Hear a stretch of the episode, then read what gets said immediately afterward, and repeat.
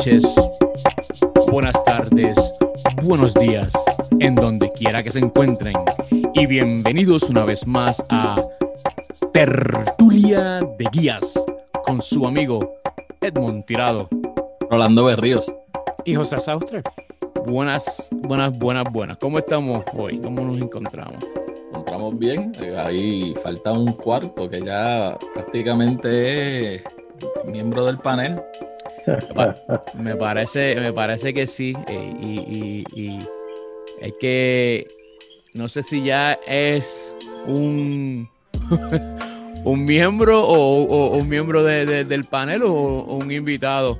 Así que hoy quisiéramos continuar con nuestro gran hermano hey, Omar. Saludos. Buenas, no- buenas noches y saludos a todos y gracias por invitarme nuevamente, que ya, ya- yo estamos cruzando esa línea de, de invitado y, y miembro ponceño del panel permanente, pero gracias por tenerme nuevamente en el podcast.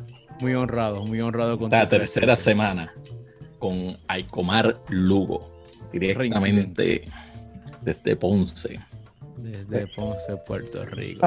Estoy aquí, Mira. estoy aquí con, los, con los coquíes que se escuchan clarito de mi ventana. Para aquellos de ustedes, para que están en, el, en la diáspora, pues bendito, para que por lo menos escuchen los coquíes felices y contentos que hoy estuvo lloviendo por acá por San Juan. Y lo más que te puedo enseñar un raccoon de esos por ahí. y nosotros acá llorando con el, escuchando a nuestro querido Coqui. Fíjate, Qué bueno, qué bueno que estás nuevamente con nosotros y nos gustaría continuar el- los temas según la serie que nos has estado ilustrando y has estado compartiendo con nosotros sobre eh, la- las áreas de cómo negociar efectivamente. La- las tres áreas que nos gustaría cubrir en la noche de hoy, hablamos de- del costo-beneficio, eh, nos gustaría también el área gris y entonces hablar un poco sobre la madurez emocional. Perfecto, y son cosas importantes que no nos dio tiempo para cubrir en la, última vez que nos encontramos. Así que ciertamente creo que son tres cositas bien importantes que debemos discutir para, cerrar el tema, ¿verdad? De, de- de- cómo llevar a cabo una negociación efectiva, ¿verdad? De provecho.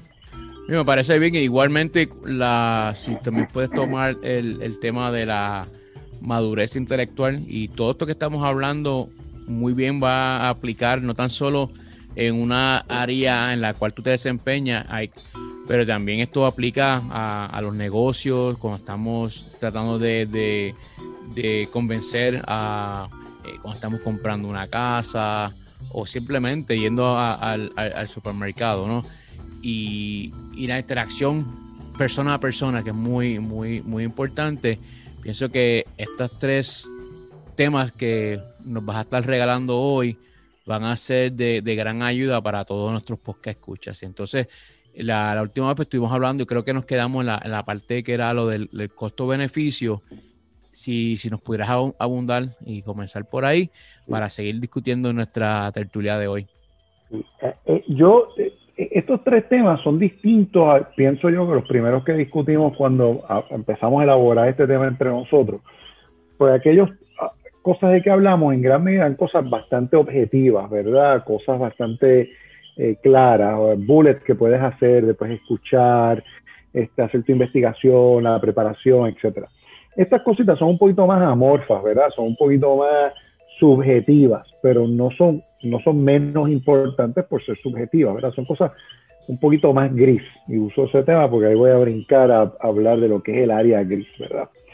Así que una de las cosas que dijimos que íbamos a hablar hoy es, el área gris. ¿Y qué, qué me significa? ¿Qué quiero decir por eso? Pues la última vez que, nos, que hablamos, pues estábamos hablando de que pues tú en tus parámetros para poder llegar a un acuerdo, pues tú tienes una meta establecida, que es lo que quieres sacar de la negociación, entonces también tienes un área que yo le dije la última vez, que es el hard stop, que es un área donde tú simplemente no, no, no vas a llegar porque no tienes autoridad, no tienes el deseo para llegar a ese punto. Así que es una raya que tú tiras, que puede ser una raya mental, que la mantienes acá en confidencia, o simplemente la dices como parte de la negociación de estrategia, que dices, yo no cruzo esta línea. Así que si la negociación me lleva a este punto, pues aquí se acaba la cosa. Pero ¿qué pasa? Muchas veces tú tienes que tener un área gris, ¿verdad? Tú tienes que, tú tienes que anticipar que puede ser que la negociación eh, esté cerca del punto que tú, tú, tú, es la meta que tú estableciste para ti mismo, pero no llega y probablemente no va a llegar. Y ese es el área gris. Es, ese, ese pedacito que alguien tiene que moverse dentro de ese, de ese pedacito de espacio para poder llegar a un acuerdo. Y muchas veces, como parte de tu preparación y como parte de tu, de tu táctica o tu estrategia para la negociación, tú tienes que anticipar ese escenario por si acaso llegas ahí. Eh, yo les comenté antes del podcast de hoy que en estos días, esto fue la semana pasada, yo tuve una, mediación, una negociación en el Tribunal Federal, un caso importante. Y habíamos ya transado el caso contra muchas partes y me quedaba una. Y el cliente este, tenía un número que dijo, este número yo no, yo no paso. Era un número grande, pero había mucho espacio para negociar. Pero ¿qué pasa? Ese número, existía la posibilidad que la otra parte no iba a llegar, pero a veces quedaba corto por un poquito. Para usar un número hipotético, vamos a decir, qué sé yo, un millón de dólares. Entonces digo, pues yo puedo llegar al millón, pero menos de eso yo no puedo llegar. No puedo aceptarte menos de un millón. Pero ¿qué pasa si la otra parte te llega a 9.50 o a 9.60 o 9.70? Tú vas a echar la negociación a perder por 20 o 30 mil dólares cuando puedes sacar casi un millón. Pues es una pregunta que hace mucho tiempo atrás yo se la planteé al cliente. Dije, tú tienes que obtener autorización adicional para tener ese jueguito en caso de que haga falta, o tenemos que tener un mecanismo para tratar de atender ese, esa área gris. ¿Verdad? Puede ser algo tan sencillo como decirle a otra parte, mira, pues hoy no tengo autorización para llegar a ese número, pero dame un día, o dame dos días, o dame hasta el viernes, o hasta el lunes de la semana que viene, y yo te doy una contestación. Eh, pero de tu parte, mira a ver si puedes mejorar un poquito la contraoferta que hiciste, a ver si nos podemos encontrar en un sitio en, el centro, ¿verdad? Y típicamente eso funciona cuando las partes están bien, bien cercas y hace falta un empujoncito, pues tú tienes que anticipar que puede ser que te haga falta para que tú puedas llegar ahí. Y no te puedes aferrar a ese hard stop. Así que eso requiere un poquito de flexibilidad al final para que todo el esfuerzo y todos los recursos que invertiste en esta negociación no se pierdan. Así que es importante que aunque si bien es cierto que todos vamos a tener algún tipo de punto límite, que es un hard stop, y que sabemos que después de esa línea en verdad una transacción no nos hace sentido y pues estamos dispuestos a, recoger nuestras cosas y irnos, pero si es por algo pequeño, pues tenemos que tener esa última bala, ¿verdad? Para poder utilizar en caso que falte. Y eso es bueno tenerlo en, en, nuestra mente cuando estamos allí a negociar, porque eso es una de las destrezas y una de las herramientas que necesitamos para poder cerrar el deal cerrar la transacción. You have to be a closer. Y eso la gente que en venta saben lo que es eso, ¿verdad? Pero una de las cosas que tienes es ese closer. Si te falta un poquito, ¿cómo cierro esa brecha, verdad? Y cómo es que yo cierro esa brecha y cierro el deal. Así que eso es lo que me refería del área gris. Eh, ahora, tú llevas a cabo ese tipo de ejercicio antes, con anticipación, ya una vez ya tú tienes un buen panorama de qué se trata la negociación y la posición de la otra parte y qué es lo que tu cliente quiere obtener. Eh, ¿Cómo se da, cómo se da esa dinámica? Eh, eh, esto en parte yo lo he aprendido mucho jugando póker. Yo no sé si ustedes son fanáticos de jugar póker, pero yo soy un jugador de póker empedernido.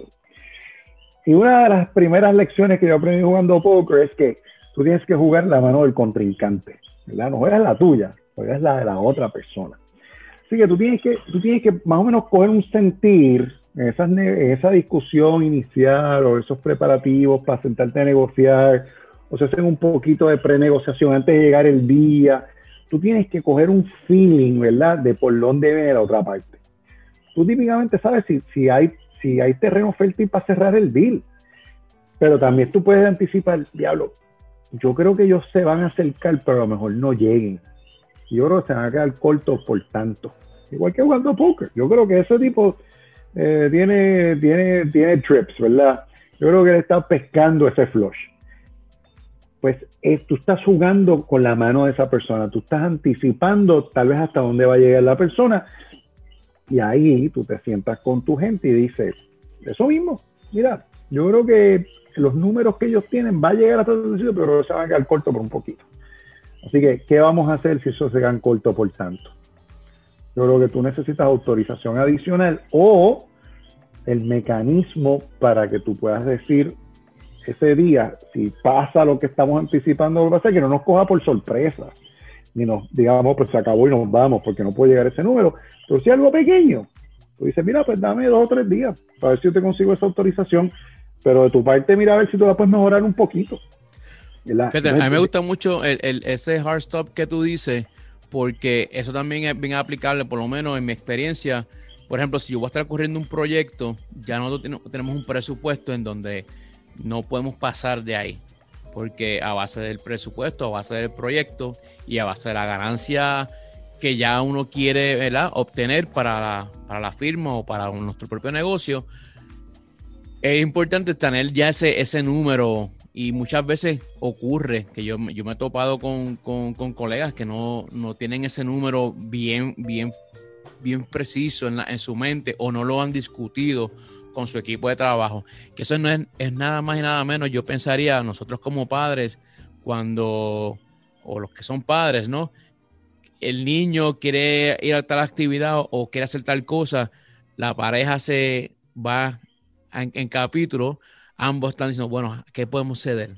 Puede quedarse aquí, puede ir allá, vamos a, darle este dinero para que compre sus cosas mientras esté en, el viaje. Y, similarmente, yo pienso que esto, todo lo que estás diciendo es tan y tan aplicable a nuestro, a nuestro diario vivir, donde entonces una vez que la pareja, ¿no? Como padres, determinan cuáles son sus límites, cuáles son el hard stop, ahí llaman al niño o a la niña y se sientan, ok, fulanito, fulanita, esto es donde estas son las condiciones y hasta aquí. Y, si ellos previenen que la niña o el niño ya viene con otra contraparte, porque dicho sea de paso, los mejores negociantes, yo no sé con ustedes, pero los niños son, eh, tienen una habilidad para, para negociar increíble, casi innata. Así que lo mismo ocurre si, pensamos lo mismo en nuestro, en nuestro negocio y como líderes, que cuán mucho queremos empujar nuestra organización a base de números o cuán muchos riesgos estamos dispuestos a, tomar. Así que me, gusta mucho eso que mencionas de, de Hard Stop. Creo que es una, un tremendo takeaway para, para todos los que están escuchando hoy. Mira, y eso es parte de tu preparación, ¿verdad? Eso lo vimos en la, en la última vez que nos reunimos tú, tienes que hacer tu homework. Tú no puedes ir allí a disparar de la baqueta o a tirar pedradas. Así que parte de entender y de prepararte es entender hasta dónde tú puedes llegar. Este, y al entender eso, pues también puedes entender que, que, cushion adicional, si alguno, tú puedes traer contigo para poder cerrarlo. Y si el cushion es pequeñito, es pequeñito. Y ahí tú vienes y si tienes que cerrar, lo cierras, ¿verdad? Así que eso, es, bien importante porque eso ya va, al, tema de, cómo cerrarlo, cómo, cómo, cómo poder ser un closer. Eso también nos trae a otro, a otro issue importante, este, que es algo que tú tienes que estar bien consciente, pienso yo, tanto de tu lado, al igual que de la otra parte, que es el concepto de costo-beneficio. Esto, esto, tú lo ves todos los días cuando hay disputas de índole de negocios, disputas legales. ¿Sabes? Mucha gente, pues, al principio quieren ser bien agresivos, este, quieren ir a vindicar sus derechos, quieren pelear, se sienten que tienen el mejor caso del mundo, etcétera, etcétera. Mira, pues fantástico. Pero, pero eso tiene un costo muy real y que es cuantificable y tiene con un beneficio al final que es dudoso, porque un litigio, una disputa de esta índole, no, nadie te puede garantizar un resultado. Así que tú te va a costar mucho dinero, va a estar mucho, te va a costar tiempo, porque esto rara vez se resuelve de manera rápida. O sea, que que son muchos meses o hasta años de disputa. Y al final nadie te puede garantizar un resultado. Tú puedes tener el caso más bonito del mundo, pero el tribunal no te, no te compró tu teoría y perdiste. De manera que a veces tú piensas que tu caso es medio fatulo, pero vas al tribunal y tuviste suerte y el juez lo vio de tu lado. Porque es fantástico. Pero nadie te puede garantizar un resultado. Así que eh, eh, una gran ventaja de la negociación y que entra, influencia directamente el, análisis costo-beneficio es que una negociación, aunque tú no salgas con el resultado idóneo para ti, pero te garantiza un resultado, el que sea, pero te lo garantiza porque lo negociaste y cerraste la disputa y cerraste la controversia. Así que yo quería sacar un millón de pesos, sea, el ejemplo de ahorita, pero otra parte solamente me dio 700 mil. Pero tú sabes qué, a lo mejor si voy al tribunal saco más de un millón, pero tal vez voy al tribunal y saco cero, o saco mucho menos de 700, tú nunca sabes. Así que cogí menos, pero cerré la controversia, cerré la disputa y me puedo ir a concentrar a hacer otras cosas que es lo que es realmente importante. O sea, tú eres un individuo, pues puedes seguir con tu vida, tu vida de familia, tu vida personal. Si eres una persona de negocios, puedes seguir con tu negocio y puedes seguir echando para adelante y pones esto en el pasado, sin que estés envuelto, eh, jalándote energía por meses y años.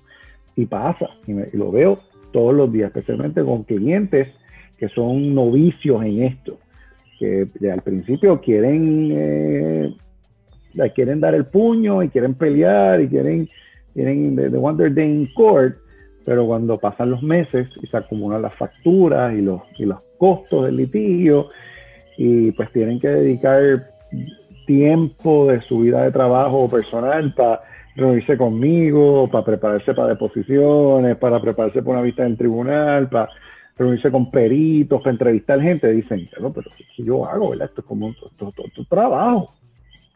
Pero si lo puedes negociar y lo puedes cerrar, pues eso se traduce en un beneficio seguro, un beneficio que no, no, no, no, está sujeto a la incertidumbre de lo que pueda hacer un tercero. Así que ese análisis de costo-beneficio es bien importante.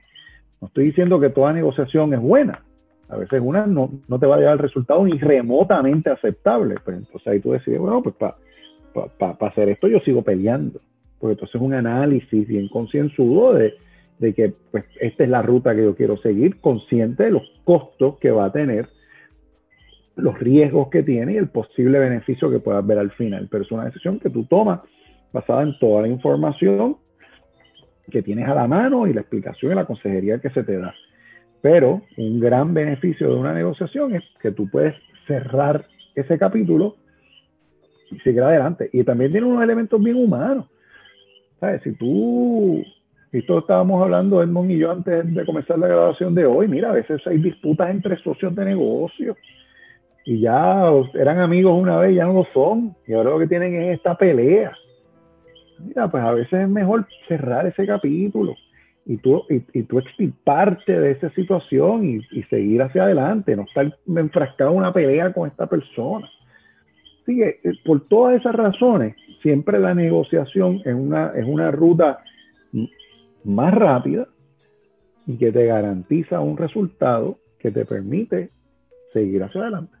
¿Cómo, cómo tú atiendes esas situaciones? Por ejemplo, tú no has hablado y no has llevado las diferentes estrategias que tú te aseguras de atender una vez tú tienes un caso y comienzas con un cliente.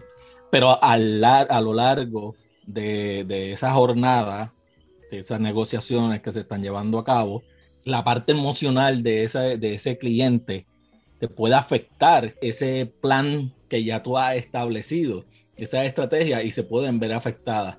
Entonces, tú como una persona que eres el, el, el, outsider, la persona afuera, que no, no, tiene ningún tipo de emoción con lo que, se, lo que se está gestionando, ¿cómo tú atiendes ese asunto de traer al cliente a que entre en razón y se mantenga según la estrategia que ya tú habías delineado. Hay, hay, clientes y hay clientes, ¿verdad? Al igual que hay, y hay emociones y hay emociones. Hay emociones y hay emociones. uno de los, de los aspectos más, más, más, humanos, ¿verdad? De, lo, que, lo que yo hago eh, para ganarme la vida. Mira, la última vez que nos, que, que nos reunimos hablamos de que hay que despojarse de emoción, ¿verdad? Hay que buscar la manera de ser frío, de ser analítico, de ser objetivo y despojarse de todas esas emociones que, que, son un obstáculo a poder negociar y poder cerrar una transacción. Esto, el concepto más, más, más amplio de eso es la madurez emocional, ¿verdad? Esa, esa inteligencia emocional, pero un hecho de madurez emocional, que tú puedes poner a un lado esa, esa, ese disgusto, ese ego, ese rencor que puedes estar sintiendo a raíz de la situación y, enfocarte, ¿verdad?, en lo que es verdaderamente importante, que serían los números, los términos y condiciones del acuerdo, las cláusulas de un contrato, lo que sea. El abogado es muy útil en eso porque, como tú bien señalas, el abogado está separado de esa ecuación emocional y los mejores abogados son esos.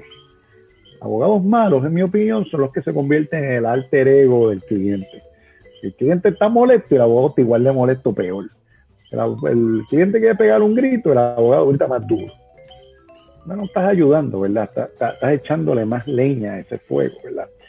Así que el mejor, el mejor abogado, el mejor que aboga por los intereses de su cliente es aquel que se puede separar de eso. Pero, ¿qué pasa? Eso es mitad de la ecuación, porque el caso no es del abogado, el caso es del cliente. Así que tú tienes que proyectarle al cliente esa misma madurez eh, emocional y esa misma inteligencia emocional al cliente, para que el cliente se beneficie de que tú eres la, eh, esa fuerza estabilizadora, ¿verdad?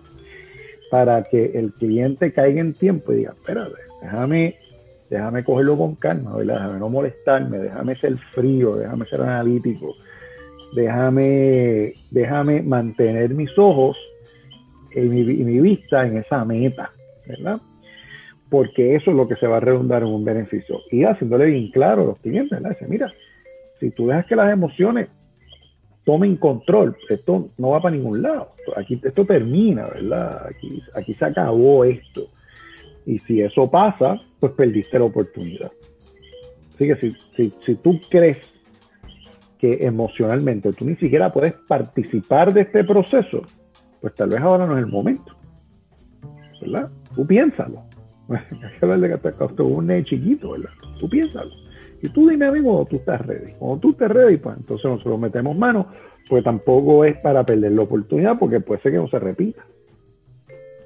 Así que ese elemento de madurez emocional es bien, bien importante. No solamente para negociación, pero para cualquier cosa que tú vayas a hacer en tu plano personal, en tu plano profesional, cuando tú eres un joven comenzando en un trabajo, en una posición, cuando ya tú adquieres seniority, eres un supervisor, eres un líder, eso es súper importante. Todos somos seres humanos, todos experimentamos una amplia gama de emociones, todos tenemos malos días, malos ratos, nos molestamos, queremos ir y romper algo. Nos pasa a nosotros a cada rato. Yo soy el primero que soy medio malcriado y explosivo. Excepto cuando tengo que mantener mi visión en esa meta y decir, no, no puedo dejar que las emociones ni mías ni las de un cliente me echen esto a perder.